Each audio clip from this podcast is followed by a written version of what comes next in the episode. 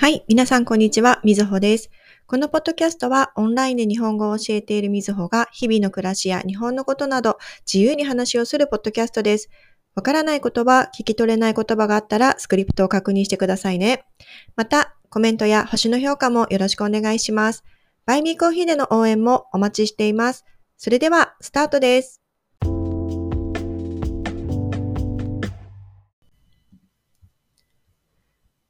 はい、えー、今日は育児休業についての興味深い記事が NHK ニュースのウェブサイトに掲載されていたので、えー、そちらについて話をしていきたいと思います。えっと、その記事のタイトルですけれども、取るだけ育休って何企業で相次ぐ驚きの対策とは？というものです。えー、その記事のリンクをですね、ノートの方に貼っておきますので、ぜひチェックしてみてください。えっと、皆さん、育休って知っていますかね？うん。えっ、と、育児休業の略のことです。日本では、育児休業は男女問わず子供が原則1歳に達するまで取得することができます。えっ、と、去年の10月からは産後パパ休、えっ、と、パパ育休という制度が新たに設けられて、えー、男性は従来の育休制度とは別に子供が生まれて8週間以内に、えー、4週間まで、えー、休みを取得することができるようになっています。えっと、記事によると、日本の育休制度は世界的に見てもかなり充実しているようなんですよね。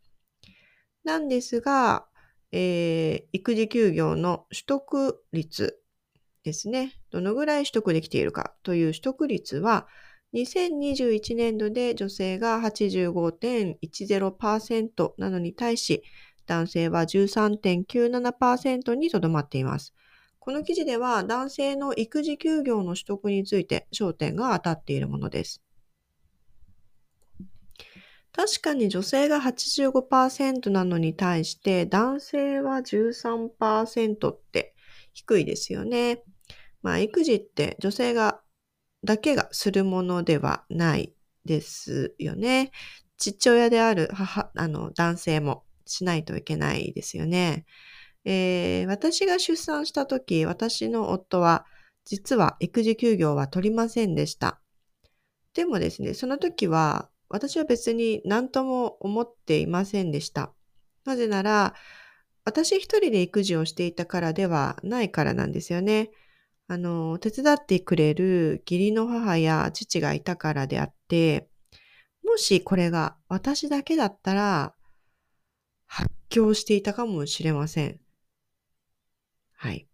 で、この記事の中で面白い取り組みだなと思ったのが、育休を取る従業員のその同僚に最大10万円を支給するというものです。そんな制度がある、えー、企業があるんですね。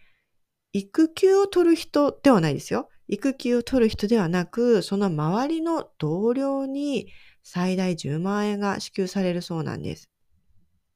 これ、取得期間や職場の人数にもよるそうなんですけど、一番高いケースでは、3人以下の職場で3ヶ月以上休むと、残った同僚に1人当たり10万円支給されるそうです。まあ3人以下の職場ですからね、1人休まれると、すごく1人当たりの負担がかかってきますよね。想像するとちょっと大変かなと思いますよね。で、これが、えー、職場の人数が増えたり、育休期間が短かったりすると、同僚たちの負担が減ってくる。との理由から、まあ、支給額は減る。ということみたいですね。で、まあ、なかなか面白い取り組みだなと思いました。あの、確かに取る方は、周りに遠慮してしまうというところもあるし、会社としてこういった取り組みがされると、少し、あの、育休を取る方は気が楽になるかなと思います。あの、別にね、休みを取ることは決して悪いことではないんですけどね。なんていうかこう、日本の企業文化の特性上、うん、どうしても周りに迷惑がかかってしまうなと思ってしまうわけです。で、まあ、それから育休って2、3日だけ取ってもそんなにこう意味がないかなと私個人的には思います。まあ、大体子供が1歳になるまで、まあ取れるものですからね。まあもし私だったら、私だったらせめて少し生活リズムができてくる、まあ生まれて1ヶ月とか、そのぐらいまではパートナーに休みを取ってもらえたら助かるんじゃないかなと思います。やっぱり制度があるだけじゃなくて、きちんと社員がその制度を取れる、育休を取れる、取りやすい環境づくりが整っているっていうのは大事なんだろうなと思います。はい、えー、今日はニュースの記事をもとに育児休業について話をしました。皆さんの国では育児休業は男性も女性も同じように取っていますか？今回この記事のように出た記事の、あの、企業のように取りやすい工夫がされた取り組みなどありますでしょうか？ぜひコメントなどでも教えてください。はい。それでは今日はここまでにしたいと思います。今日も聞いてくれてありがとうございました。それではまたね